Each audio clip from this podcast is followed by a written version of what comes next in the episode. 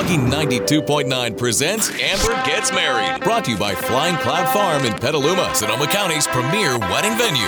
Every week, Amber, Jeanette, and Julia discuss the trials, tribulations, and highlights of being a modern day bride and all that comes with planning a wedding right here in Sonoma County. Please welcome Flying Cloud owners Jeanette and Julia and Amber from Amber and Tanner in the morning on Froggy 92.9.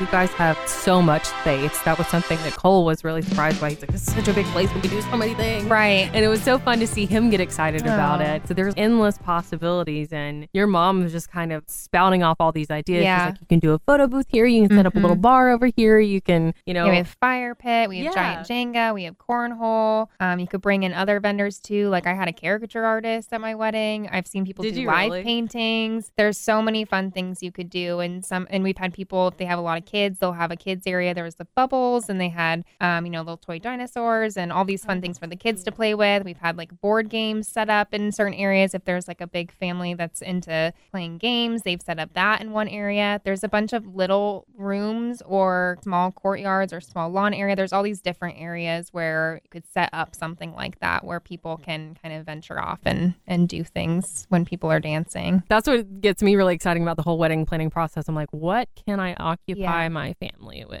when Right. there's not food out?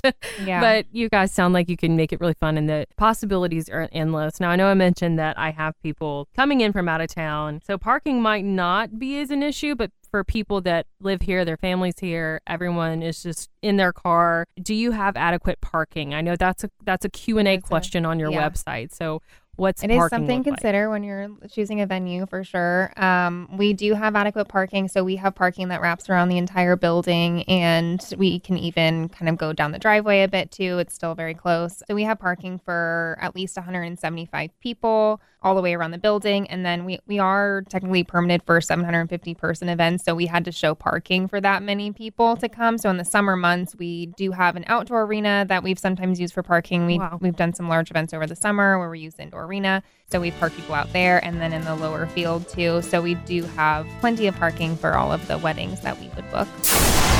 Listen to Amber Gets Married every week live on Amber and Tanner in the morning on Froggy929.com and wherever you listen to podcasts.